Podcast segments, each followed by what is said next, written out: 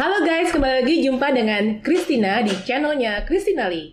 Kali ini gue lagi barengan Ko Roy Sakti. Nah, Ko Roy Sakti ini adalah the father of kartu kredit. Jadi uh, gue gue sendiri tuh dulu udah kenal Ko Roy, Ko Roy Sakti itu malah udah lama banget gara-gara gue beli bukunya. Jadi bukunya dia itu dia udah nerbitin 4 buku. Yang gue beli itu adalah buku pertama dia. Itu bestseller banget. Judulnya itu adalah Credit Card Revolution. Terus uh, ada lagi yang terbaru justru sekarang adalah Credit Card Revolution For newbie. for newbie ya. Eh, Nah, pokoknya sekarang ini banyak orang tuh yang kalau ngelihat Koroy Sakti, ya udah ingetnya pasti kartu kredit. Personal branding yang melekat di Koroy Sakti itu udah melekat banget tuh image-nya kartu kredit gitu loh. Nah, mungkin di sini yang gue pengen tanya gitu ya. yes. Lu kan sekarang bisnisnya banyak kan ya? Ya, ada beberapa lah. Lu punya bisnis apa aja sekarang? Jadi pertama, kalau gue bisnis pertama justru jualan makanan burung. Jadi gue Oh, punya gitu? pabrik, gue gue punya pabrik eh, makanan sama obat-obatan burung. Obat-obatan? Ya, Oke. eh, berkembang. Saya punya restoran, ya saya Hmm. punya restoran. Kemudian ada kafe juga, Hmm. terus ada juga lembaga pembiayaan. Mhm. Eh, kemudian yang terakhir gue baru buka bengkel tuh. oh, gile. Iya, Jadi berapa banyak itu bisnisnya? lumayan lah. Lumayan lah ya. Eh, Pokoknya ini udah sultan banget, udah top banget. Nah, seperti biasa kalau lo uh, biasa mantauin channel gue, gue selalu suka tanya nih, apa sih yang bisa ngebentuk lo, hmm. perjalanan kisah hidup lo dari gue nggak tahu apa kalau dulu pernah susah, gue nggak tahu awal-awalnya tuh gimana gitu loh. Awalnya ya, ya pasti susah lah ya. Serius Ya, namanya kan tuh susah juga gitu kan karena apa ya kalau nggak susah ngapain gue pakai kartu kredit gitu kan Oh, kalau gitu. kalau gue punya warisan ya, ya gue pakai duit warisan kan the problemnya adalah kenapa gue pakai kartu kredit karena gue nggak punya warisan karena bokap gue udah muda kan diabetes. Ya. Oke diabetes. eh, diabetes. Dan Uh-huh. kemudian nggak bisa kerja dong. Dan mama Iya. gue yang kerja kan ya kita kan berempat gitu kan. Kemudian bertahun-tahun tuh diabetes bertahun-tahun. Ketika umur 9 tahun bokap gue meninggal. Itu nggak ninggalin warisan ninggalin warisan utang. Utang ke saudara-saudaranya bokap itu. Nah, akhirnya kan ma- nyokap gue kan jadi TKW jadi TKW Gila gue, gue baru tahu loh. Iya, kayak kita empat bersaudara. Gue ditinggal nyokap kan, Lo anak ke anak keberapa? anak terakhir, cowok sendiri. Kemudian kita berempat, kita ditinggalin sama pengasuh. Neni kan, Neni yang dari lahir ngasuh gue kan, akhirnya kan kita jadi mama angkat. Karena kan gue sendiri eh, sama mama gue setahun paling ketemu cuma dua kali, tiga kali. Itu itu lo pas umur berapa pas nyokap lo udah Itu udah mulai ketika setelah meninggal, setelah papa papa gue meninggal kan, oke? ya. Jadi keliling kan. Karena kan kita berempat yang bay- bayarin empat orang. Penghasilan cuma satu gimana caranya kan? Ya udah dia dia anu itu pun artinya kita tumbuh dari tidak ada figur orang tua. Akhirnya yang nopang itu waktu itu kan ada kakak gue yang pertama dia yang nopang untuk ya sebagai kepala keluarga tuh kakak gue yang pertama. Cewek kan gue kan punya kakak kan tiga cewek semua tuh. Ya ya kacau hidupnya kacau kan nyari-nyari duit sendiri apa segala gitu deh. Tapi yang memperparah lagi adalah empat tahun kemudian ada konflik nih. Kakak gue pertama ini meninggal dibunuh. Hah? dibunuh oleh pacar kakak kedua konflik dibunuh oleh pacar kakak kedua. Ya, jadi udah itu kayak tragedi keluarga lah. Karena kan ya mungkin salah omong apa segala dan itu pas kondisi kejadian di rumah tahu-tahu kakak gua masuk tiba-tiba apa ya darah itu kan sampai berlumpuran gitu kan udah berdarah semua kita kan kaget tuh kan Wah. Sebenarnya yang ketusuk itu dua kakak pertama sama kakak, ketiga gitu. Jadi korbannya dua cuman yang meninggal satu.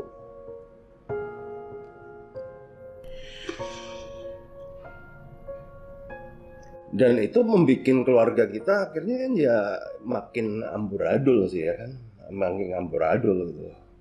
Cuman dari situlah nggak bisa ngerasain sampai nggak bisa ngerasain makanya kan kalau sekarang eh, gue itu kalau lihat darah apa segala ya biasa-biasa aja ya. Lu orang kalau lihat apa kan jijik apa segala kan kita mau udah biasa gitu. Karena kita udah pernah ngalamin hal yang seperti itu.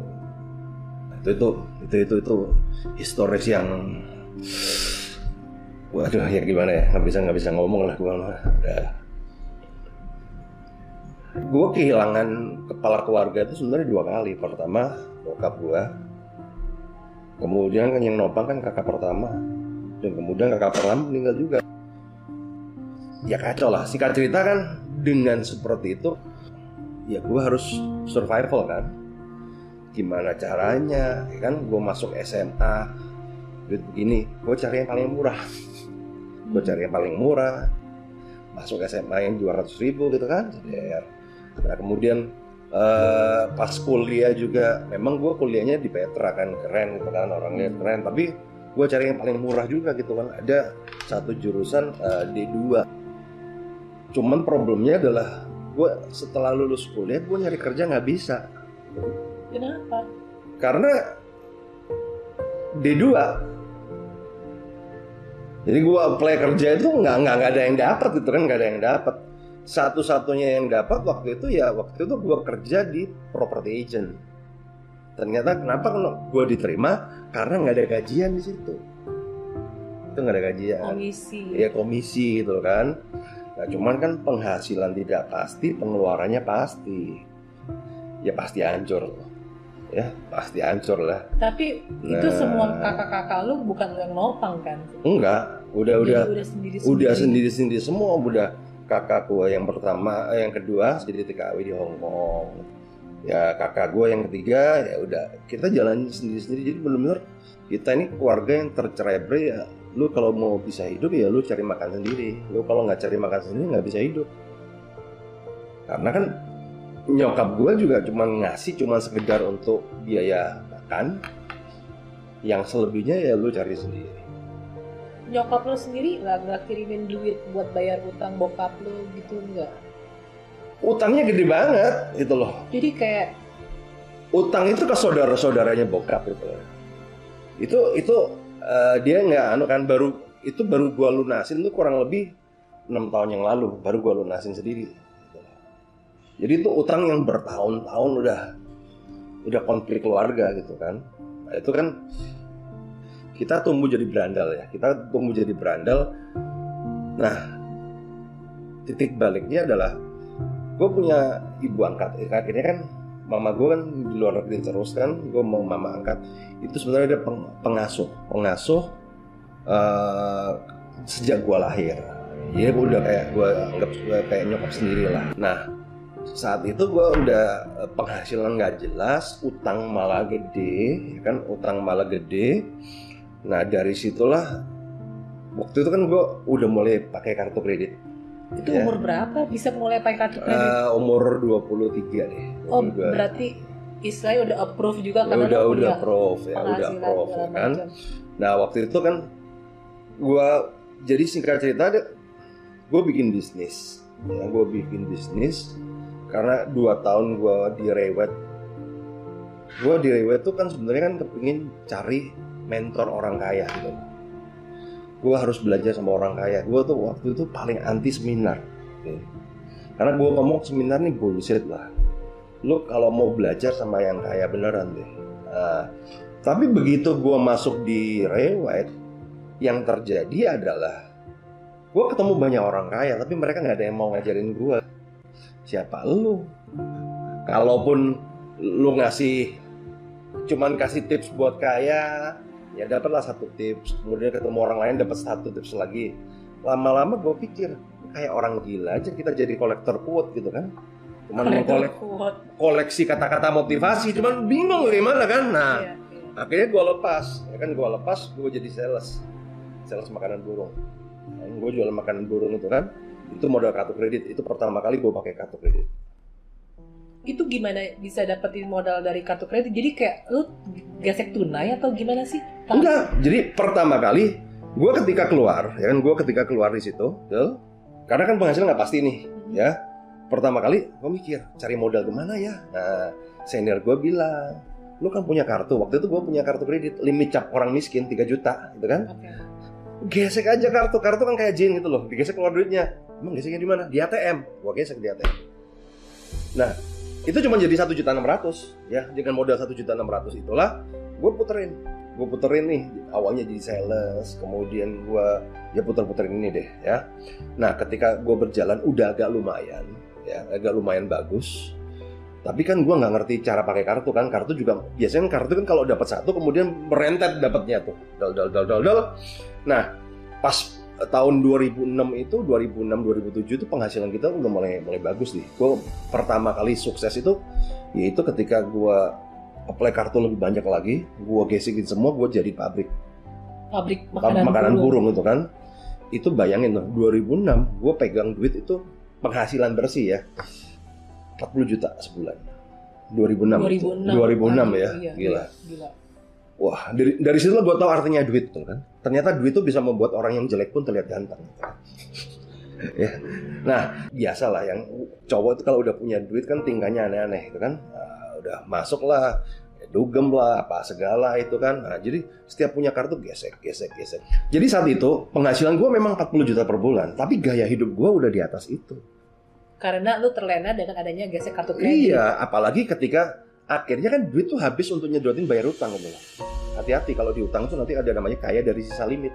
Gue pernah yang paling parah itu ya, paling parah itu adalah ketika gue ulang tahun ya, gue dapat kartu nih limit 30 juta sama temen, ayo dong traktir, traktir, traktir. Ya udah, kartu itu diaktifasi, udah buat party habis 30 juta gue gesek, percaya. Kemudian gue rubah cicilannya 12 kali. Berarti utangnya lunas ketika gue udah ulang tahun lagi kan.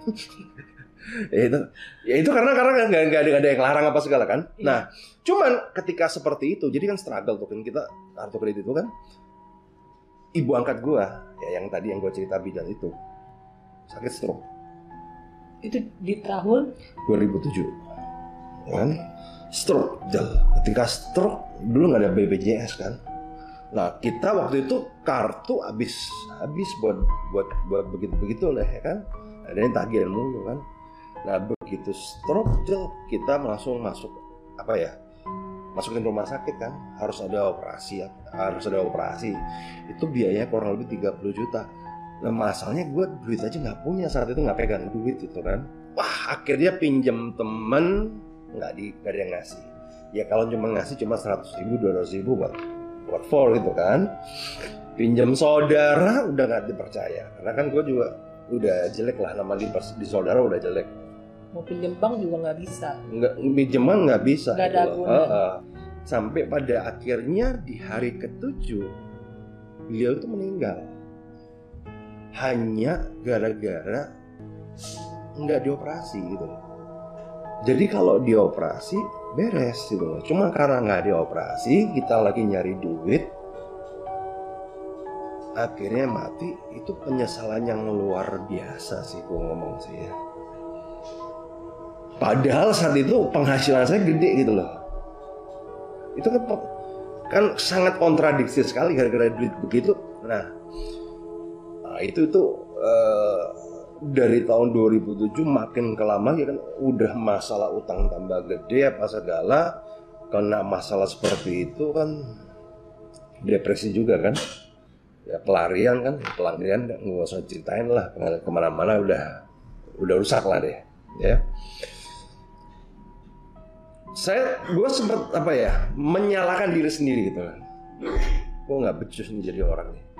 Udah tumpuan keluarga udah penyakit. Intinya kan orang itu penyakit gitu. Bahkan eh, apa ya kita ini kayak kayak sampah gitu kan. Hmm. lu mah penjahat nggak nggak ada nggak ada masa depan lu kan. Nah, bahkan eh, calon mertua gua sampai apa ya lu kan is- istri gue kan sampai kan yang belum belum married itu kan. Udah putusin kenapa tuh sampah lo kan. Nah. Nah tapi dari situ gue pikir lagi kan ini kalau gue terus terusin gini juga nggak ada nggak ada gunanya juga gitu loh. Apa yang harus gue lakuin? Gue simpel aja. Dari situ gue mulai mempelajarin ya kan? Gue belajar sama Pak Tong Desem ikut seminar kan? Itu kan mulai merubah mindset kita. Akhirnya gue pahami adalah apa? Hidup ini lu mau sengsara apa enggak itu tergantung arti yang lu berikan. Kalau lu menganggap dirimu sampah ya lu akan jadi sampah lu akan jadi hancur. Tapi lu harus apa ya mikir ini yang apa sih yang bisa diambil dari situ? Nah dari situlah gue ketemu satu ide. Yang ini membuat gue dari sekarang adalah apa? Kita yakin bahwa ketika kita jatuh kita akan sendirian. Di saat itulah lu harus punya dana cadangan. Lu harus punya backup. Entah itu uang, entah itu utang, entah itu limit kartu kredit. Karena ketika lu jatuh, lu tidak bisa mengharapkan saudara lu, teman lu, mungkin bahkan pasangan lu, you akan sendirian. Nah, dan di saat itu momen terjadi, lu udah siap enggak? Gue cuma mikir adalah apa? Jangan sampai hal ini terjadi sama anak gue. Jangan sampai ini kejadian sama nyokap gue yang asli gitu loh yang ini terjadi udah nah dari situlah gue mulai uh, titik baliknya yang dari situ kan yang bisa waktu itu gue cari ya kartu kredit karena gue ke kebiasaan utang gitu kan. Hmm. nah jadi waktu itu ini sebenarnya nggak pernah gue ceritain loh di spirit nggak pernah gue iya, cerita kayak gua begini. ya kan nggak nggak pernah kan. Ini kan gue nah tapi itu sebenarnya motivasi itu motivasinya dari situ dan uh, dari situ gue mau, mau pikir kan. Udah gue mulai aja ya kan. Sebenarnya dulu gue ngajar kartu kredit gitu loh. Cuman banyak orang bermasalah di kartu kredit sama kayak gue gitu loh kan. Ketika lu lu nggak butuh lu banyak kartu. Tapi ketika lu butuh nggak ada yang nggak ada yang uh, apa ya bal, bal bantuan ya. Uh, dari situlah uh, gue kenal uh, komunitas kemudian ada mentor gue dia bilang begini banyak yang jatuh loh kayak lo lu harus ngajarin orang lain. Kalau karena dia tahu sendiri. Lu dari jatuh bisa bangkit. Problemnya kalau ini lu nggak ajarin ke orang lain ya ilmu itu akan mati di tangan lu. Lu harus bantu mereka. Nah dari situlah uh, eh, gue belajar tentang kartu kredit gue perdalam sekalian gitu kan. Dan ketika gue perdalam sekalian ya akhirnya gue ngajar apa segala. Dan ketika ngajar pastilah kita pasti motivator itu kan miring nadanya betul kan? Ada yang bilang penjual ludah lah apa segala gitu kan? Gue cuma mikir satu hal adalah I teach what I do gitu kan? I teach what I do. Makanya jarang lah kita pembicara aktif. Dan lu lihat gue kan jadwal gue yeah. padatan tapi yeah. gue juga punya bisnis loh. Karena apa? Contoh paling bagus ya dari apa yang kita lakukan. How to make it dengan modal kartu kredit masih belum ada deh gitu loh ya yang ngajarnya belum ada nah sekarang nah, gini lu kan ngajarin manajemen duit ya berarti yeah. ya iya. menggunakan kartu kredit ini kan sebenarnya isu yang sangat kontroversial. Pasti, pasti. Karena apalagi ini kan bisa dibilang lu kesannya yeah. kayak ngajarin orang ngeriba. Ngeriba, oke. Okay. Iya kan ngajarin ya gitulah. Nah, uh, padahal sebenarnya konsepnya malah bagus. Ya itu adalah lu malah ngajarin kalau orang yang udah terlanjur pakai kartu kredit, gimana sih cara ngelolanya jangan sampai kejeblos. Dan bahkan juga kalau nggak salah juga lu ke, lu kan juga ada ngajarin juga kan gimana kalau hutang tanpa kartu kredit itu juga bisa kan sebenarnya. Iya, iya. Jadi gini, kalau kita berbicara riba itu adalah topik yang kontroversial ya. Kontroversial banyak banyak guru-guru saya contoh Mas J Jai Budi itu kan salah satu guru yeah. saya dia bilang, "Lu kapan hijrah?" gitu loh kan. Lu gue hijrah. Saya cuma bilang begini, Mas J, kalau semua jadi malaikat terus siapa yang jaga di neraka? Biar gue yang jaga di neraka aja deh. Kan gue nggak ngerti yang masalah. Karena banyak orang yang bermasalah di situ gue angkatin. Setelah itu lu mau tanpa riba kayak apa saja itu turusan lu gitu loh. The problem is ya ada orang yang udah ketika mengenal istilah ini dia udah masuk di dalam. Gimana cara bangkitnya gitu loh. Benar. Lu kan juga harus tahu secara teknikal secara apa gitu itunya kalau udah terjerat gimana nah bebasnya gimana gitu. bebasnya bagaimana iya. nah setelah bebas lu mau pakai kartu kredit lagi apa pun lu anti riba ya udah terserah hidup lu nah karena itu prinsip tiap orang gue nggak bakal bisa merubah lu ya kan gue juga tidak mau merubah lo gitu kan. Bagian apa Nah, untungnya apa juga? untungnya juga gitu Lu- kan. Iya, nggak apa untungnya juga lu promoin ini pakai kartu kredit apa untungnya? Iya, iya, Nggak gue nggak ada untungnya sih gitu loh.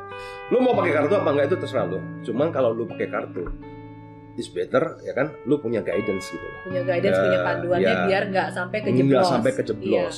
Ya itu sebenarnya gue mengajar di gue punya kelas Credit Card Evolution, gue punya buku sebenarnya adalah gue fokus pada orang-orang yang memang mau menggunakan kartu kredit baik itu dengan keinginan sendiri ataupun karena terpaksa.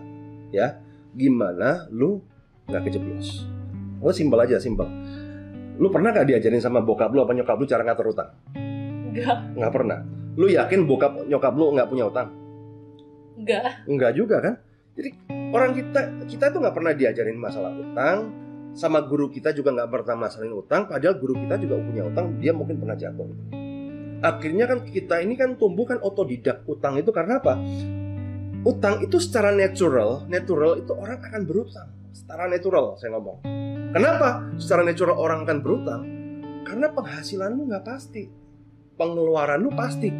Nah, tinggal pertanyaannya gini loh, Bapak Ibu sekalian. Yang saya tanyakan adalah, kalau omset Anda 100 juta keuntungan 30%, apakah ketika omset Anda 50 juta keuntungan Anda juga 30%?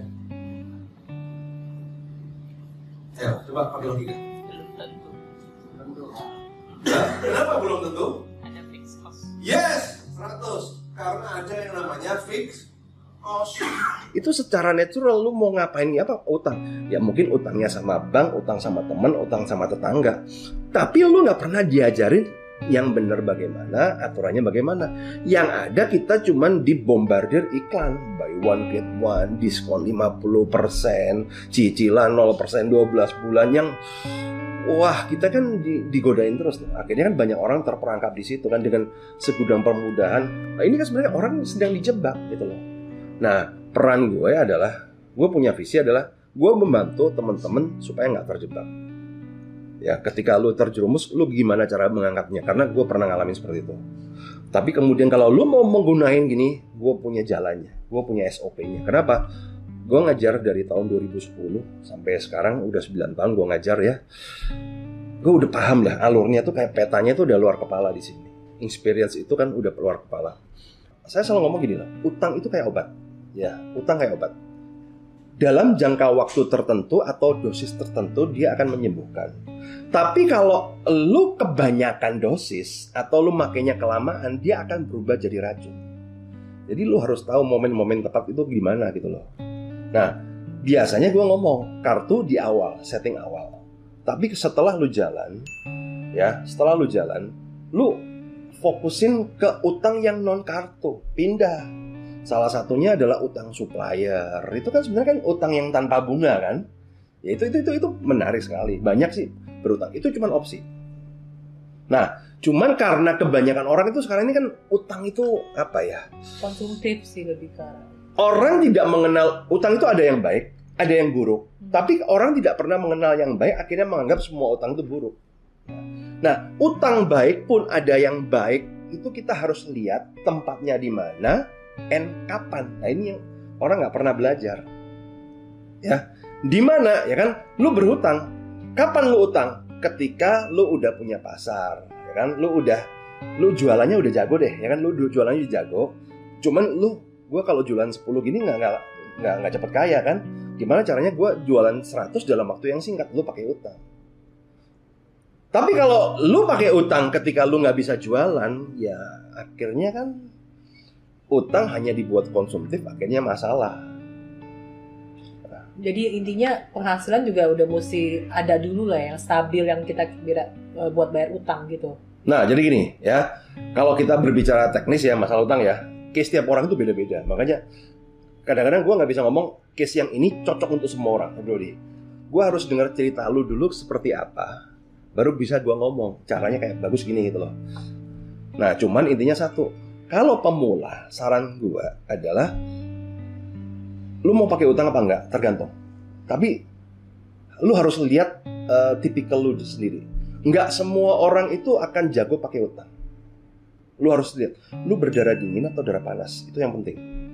Ya, Kalau lu darah dingin, biasanya adalah lu sepanjang safety itu prioritas pertama. Lu sukanya safety, lu nggak seneng masalah, ya.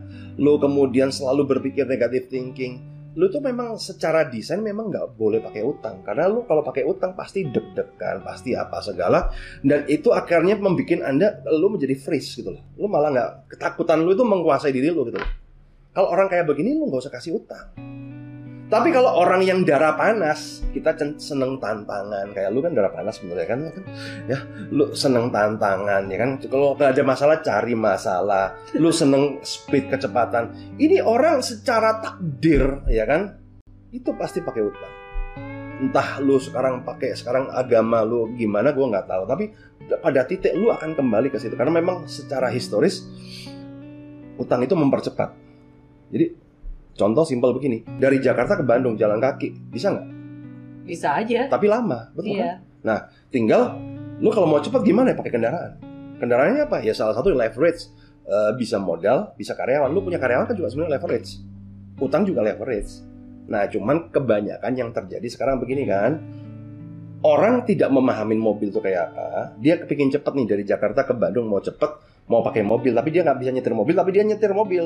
Akhirnya terjadi ngapain? Nabrak. nabrak. Nah ketika nabrak dia keluar-keluar di medsos, lu jangan pakai mobil. Mobil tuh menyesatkan. Buktinya gue ketabrak. Hmm. Itu itu yang terjadi kan sekarang. Padahal kan harusnya yang kita pelajarin adalah apa? Bagaimana caranya kalau lu memang mau pakai mobil, lu gimana caranya lu bisa survive gitu loh. Dengan ya jangan kenceng apa segala sama kok Meng- menggunakan tangan seperti itu. Oke, sekarang eh, kalau yang udah udah terjerat kartu kredit nih ya, soalnya banyak banget ya eh, pas dari kemarin gue Oke. masukin ke video ada aja yang komen gue lagi terlilit masalah Oke. utang segala Oke. macam. Nah, mungkin sebagian besar juga ada yang ngomongin kartu kredit juga. Nah, itu sebenarnya bisa nggak sih kalau kita punya utang sekian tuh kita nego kayak gitu? Oke, begini ya. Jadi gini, orang punya masalah itu ada dua. Kita berbicara kalau ketika Anda bermasalah, ketika Anda bermasalah ya. Satu ya, simple ya. Kadang-kadang orang bermasalah mau konsultasi sama gue itu takut karena riba kan. Gue takutnya malah dianu. Padahal justru lu anti riba, gue welcome gitu loh. Gue akan bantu lu gimana caranya lu keluar dari masalah. Setelah lu keluar dari masalah, kemudian lu anti riba, lu pura-pura nggak kenal gue pun, gue nggak apa-apa gitu loh, fine gitu loh. Gue Iya. netral aja gitu. Cuman begini, ketika orang bermasalah harus diklasifikasikan masalahnya seperti apa. Biasanya orang punya utang itu masalahnya dua. Satu, lu nggak ada income, tapi utang lu gede. Hmm, Atau inka- income lu gede, utangmu lebih gede lagi. Itu beda loh ya. Iya. Jadi satu, orang kalau nggak ada income tapi utangnya gede, ya ini artinya yang bermasalah adalah skillnya dia. Dia ngelola duit nggak bisa nih, ya. Kalau orang seperti ini, maka solusi adalah macetin, ngomong-ngomong. Gue pernah ngalamin kasus di Bogor ya, orang itu penghasilannya 2 juta, angsurannya 20 juta, lu bayangin nggak? Hah? Loh, kok bisa survive? Selama ini dia dia survive karena gali lubang tutup lubang. Dia nggak kerasa gitu loh. Dia nggak kerasa. Akhirnya utangnya 400 juta kan, angsurannya jadi 20 juta. tuh. Itu dari kartu kredit apa dia ngangsur ke mana sih? Awalnya kartu kredit, ya problemnya adalah apa? Orang-orang itu menyelesaikan masalah dengan mencari masalah baru yaitu gali lubang tutup lubang. Dia survival. Misalnya utang ditutup utang. Iya, dia nggak bisa mikir karena ketika orang sudah seperti ini logikanya udah mati. Yang ada adalah pakai emosi. Padahal, ya, ketika emosi anda meningkat, IQ anda akan turun. Hmm, bener banget. Nah, akhirnya apa? Dia cari utang, cari utang, ya kan? Awalnya dari kartu kredit merembet ke KTA, dari. KTA merembet ke saudara-saudara, ke teman, semua begitu. Dia utang itu eh, apa ya? Dia nganggap utang itu udah kayak orang sakau gitu loh. Dia survive gitu loh. Nah, kalau seperti ini harus di cut loss, harus dimacetin. Lu kalau udah posisinya penghasilan lu di sini mengorong di sini ya, ini ve- very impossible ya impossible maksudnya gimana lu mau naikin income model apa pun ya gua selalu kalau gue di kelas gue gue ngajar kan? Menaikkan income kita butuh satu strategi mungkin butuh modal butuh waktu butuh effort tapi hasil di tangan Tuhan. Setuju nggak? Setuju. setuju ya? Lu mau jago model apa pun lu mau jago jualan gimana pun kalau Tuhan ngomong enggak ya enggak gitu ya. Tapi menurunkan pengeluaran Tuhan nggak ikut campur. Tinggal lu nggak dibayar dia akan turun terus. Nah, cuman ketika turun lu macetin kan ada muncul namanya konsekuensi, ya kan muncul konsekuensi. Konsekuensinya ditagih apa segala. Sebenarnya ketika gua ngajarin macet itu bukan ngemplang. Ingat ya macet sama ngemplang itu dua hal yang berbeda. Gua tidak pernah ngajarin orang untuk ngemplang karena itu dosa. Gua sendiri percaya bahwa utang itu harus dibayar itu kan? Itu karma gitu loh. Nah cuman kenapa gua ngomong macetin ya? Ini kalau kita berbicara di kartu kredit ya. Lu kalau udah sampai tempo 180 hari lu tidak bayar diskonnya baru bisa keluar Oh, tunggu enam bulan berarti. tunggu enam bulan. Karena sebelum enam bulan diskon itu akan dihitung terus kan diakumulasi apa segala. Orang takutnya begitu. Nah ini kan kita ngomong teknikal. Dan ini kan SOP nggak mungkin orang bank bilangin tuh. Ya kan? Bapak macet aja nanti enam bulan diskon keluar. Ya bangkrut lah banknya. Nah hal-hal seperti ini kan gue tahu gitu loh. Nah cuman ya kadang-kadang orang itu kan ketakutannya bagaimana bagaimana belum dikejar debt collector, Oh, diteleponin, nah. diteror, nyokapnya ditelepon. Nah, nah artinya Pak, sebenarnya yang terpenting adalah ketika lu bermasalah macet, ya kan? Gua kan udah kelas online, ya kan? Gua ngomong, gua sediain kelas online BDJKK Bangkit dari Jeratan Kartu Kredit itu kelas online, ya kan? Sing apa tadi namanya? Bangkit dari Jeratan Kartu Kredit. Gua Oke. buat kelas online, ya. Itu eh, gua jual sejutaan gitu kan? Kenapa? Gua sadar kalau orang yang bermasalah, lu ikut kelas gua yang 6 juta nggak bakalan mampu lah. Nah, artinya Pak, ketika lu macet, lu harus mulai mengkondisikan orang sekitar. Lu harus magerin. Karena nanti ini ini penting nih ya bagi temen yang bermasalah ya. Debt collector yang paling jahat itu bukan dari bank. Debt collector yang paling jahat kalau mertua lu jadi debt collector. Suami lu atau istri lu jadi debt collector. Bahkan anak lu jadi debt collector. Maksudnya gimana sih? Nih, ya. Gimana caranya anak lu jadi debt collector ya kan ketika lu bermasalah ya kan lu lagi ngantor anak tiba-tiba ditaruh debt collector jebret. Lu lihat anak lu mimiknya udah kayak trauma begitu. Akhirnya kan lu wah ini masa gara-gara gini kan gua gini. Akhirnya kan secara tidak sadar anak lu jadi debt collector ini sebenarnya debt collector yang paling jahat tuh yang itu gitu nah maka dari itulah eh, kalau di gua nggak bisa ngomong detail di sini kan gua seharian tau kan. Hmm. intinya kita harus mengkondisikan mereka. Kita harus mengkondisikan mereka Bagaimana? kalau perlu lu ganti nomor handphone lah gitu nggak nggak enggak. segampang itu karena kan collector sekarang canggih kan. Nah, di Twitter dia Nah. posting. sosial media. Intinya adalah ketika lu bermasalah, ya dia akan menyerang Anda untuk jadikan public enemy. Kata kuncinya adalah lu bagaimana memproteksi ini. Nah, itu itu itu ketika Anda bermasalah. Nah, cuman problemnya kan orang tidak pernah diajarin cara ngadepin masalah. Ketika dia bermasalah kan dia pakai insting survivalnya dia. Mhm. yaitu dengan apa? Nyari utang untuk bayar utang. Ini kebanyakan orang ya kan.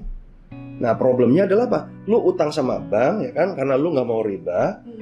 Lu pinjem saudara lu, lu pinjem om lu untuk bayar utang ke bank. Kemudian akhirnya lu macet di saudara lu, di om lu. Ini lebih jahat mana dong? Lu ngomong.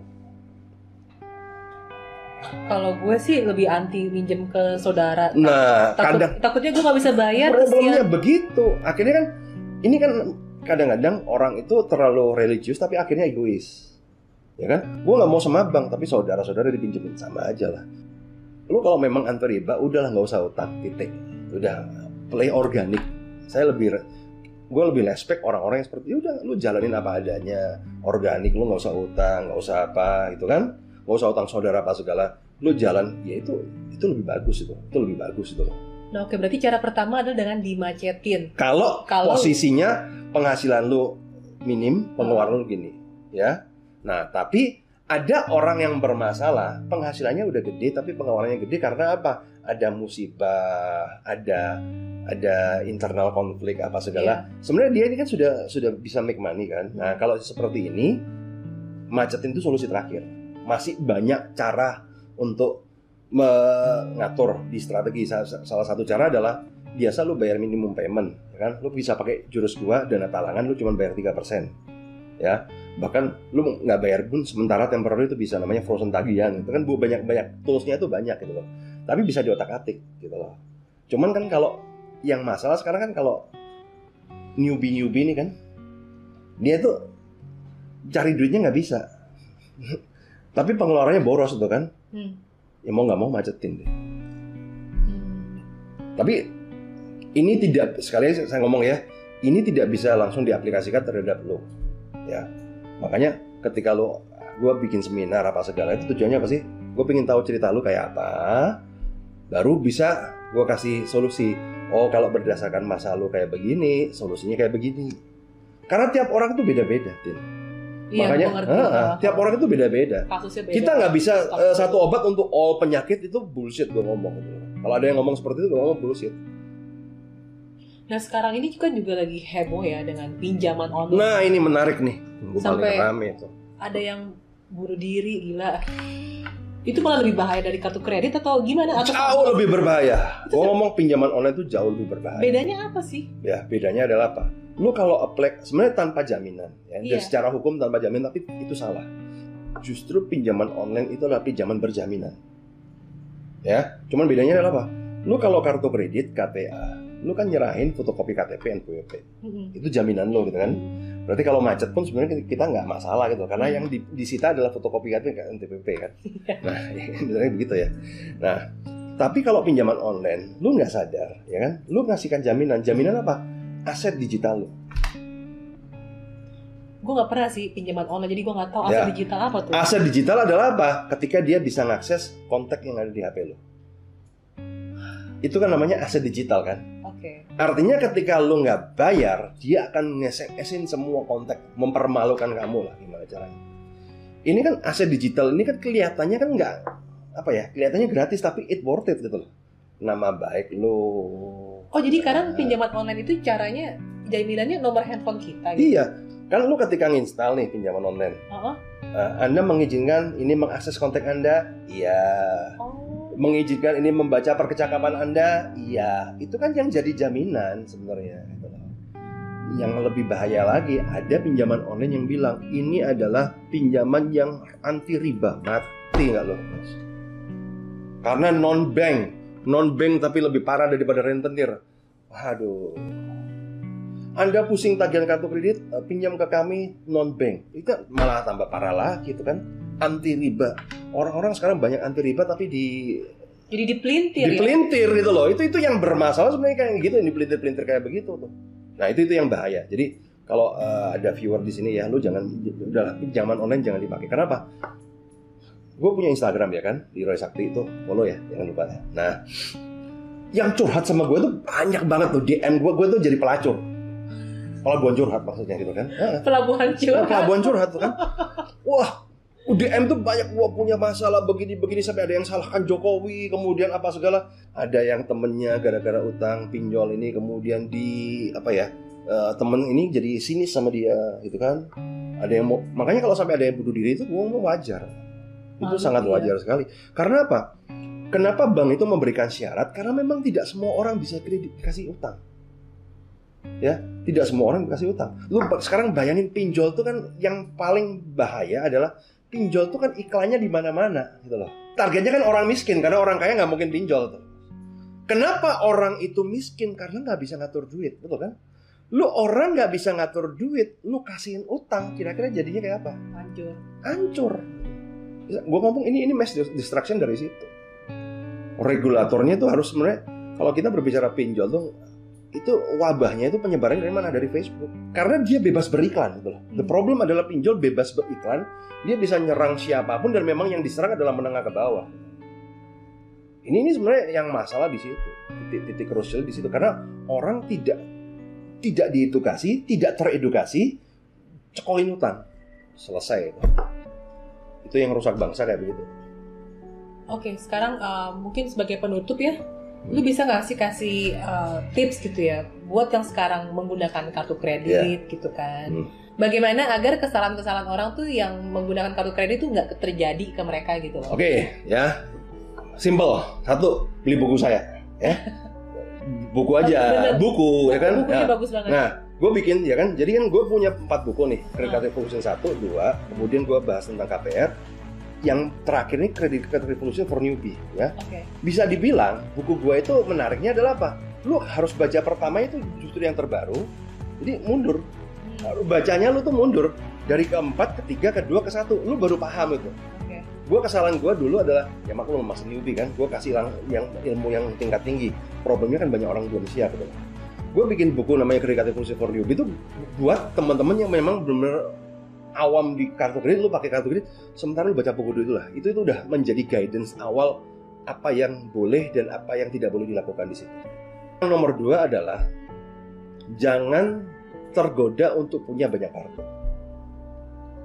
Prinsipnya adalah lebih baik satu kartu limit besar daripada 10 kartu limit kecil. Oke. Ya, kenapa? Karena kartu setiap satu kartu kredit yang anda punyain akan muncul kewajiban setiap bulan.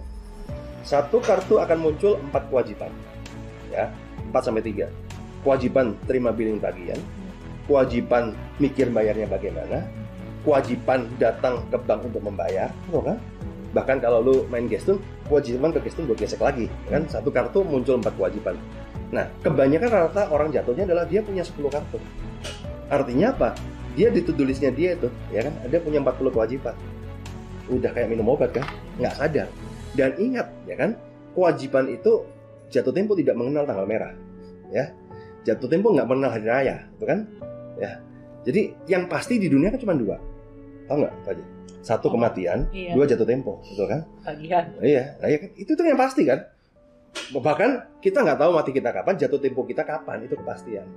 Itu jangan cari masalah di situ. Makanya lebih baik fokus kalau lu cuma sekedar sebagai as user, ya.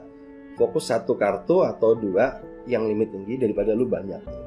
Oke, jadi sebenarnya kesalahan para pemula yang uh, menggunakan kartu kredit sampai dia terjerat tuh karena dia lebih menggunakan kartu kredit itu sebagai uh, kebutuhan konsumtif, ya iya. sih?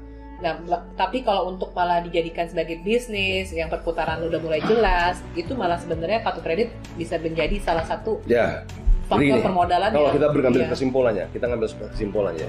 Lu punya kartu kredit, lu pakai untuk apa pun nggak ada yang larang. Itu masalahnya di situ. Lu punya kartu kredit buat beli handphone nggak ada yang larang, buat bayar angsuran rumah nggak ada yang larang, buat karaokean nggak ada yang larang, lu buat berangkat haji pun nggak ada yang larang itu. Lu gesek kartu kredit buat bayar angsuran, bener apa salah sih? Kalau buat bayar angsuran sih menurut gua salah ya. Salah, tapi approve.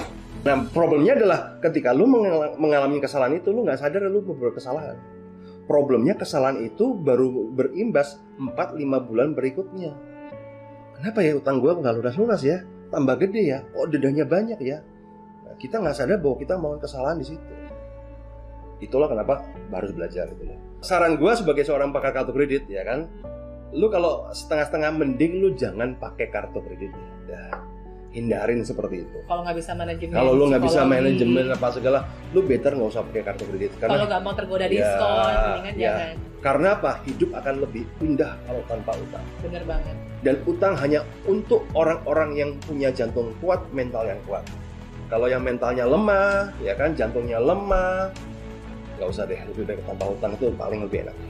Oke, gitu aja. Thank you banget Korea Sakti Ya. buat ilmu-ilmunya. Jadi eh, konten video kali ini sebenarnya bukan kita mau eh, pro dengan kartu kredit, tapi justru lebih ingin menekankan kalau lu punya kartu kredit, gini loh cara ngelolanya. Dan kalau misalnya lu juga kena masalah kartu kredit, justru makanya kenapa gue eh, interview Koroy Sakti karena lu justru harus datang ke orang yang netral gitu loh.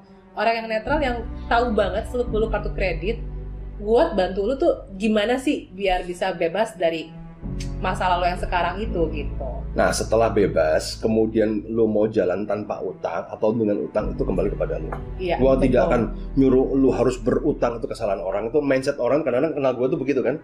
Wah, Iya, lu kalau banget. kalau kenal Roy Sakti itu nafsu utangnya gede gitu kan. Nah, itu Apa untungnya juga dia nyuruh orang ngutang gitu. Eh, Gak ada untungnya dia bukan kerja di bank gitu.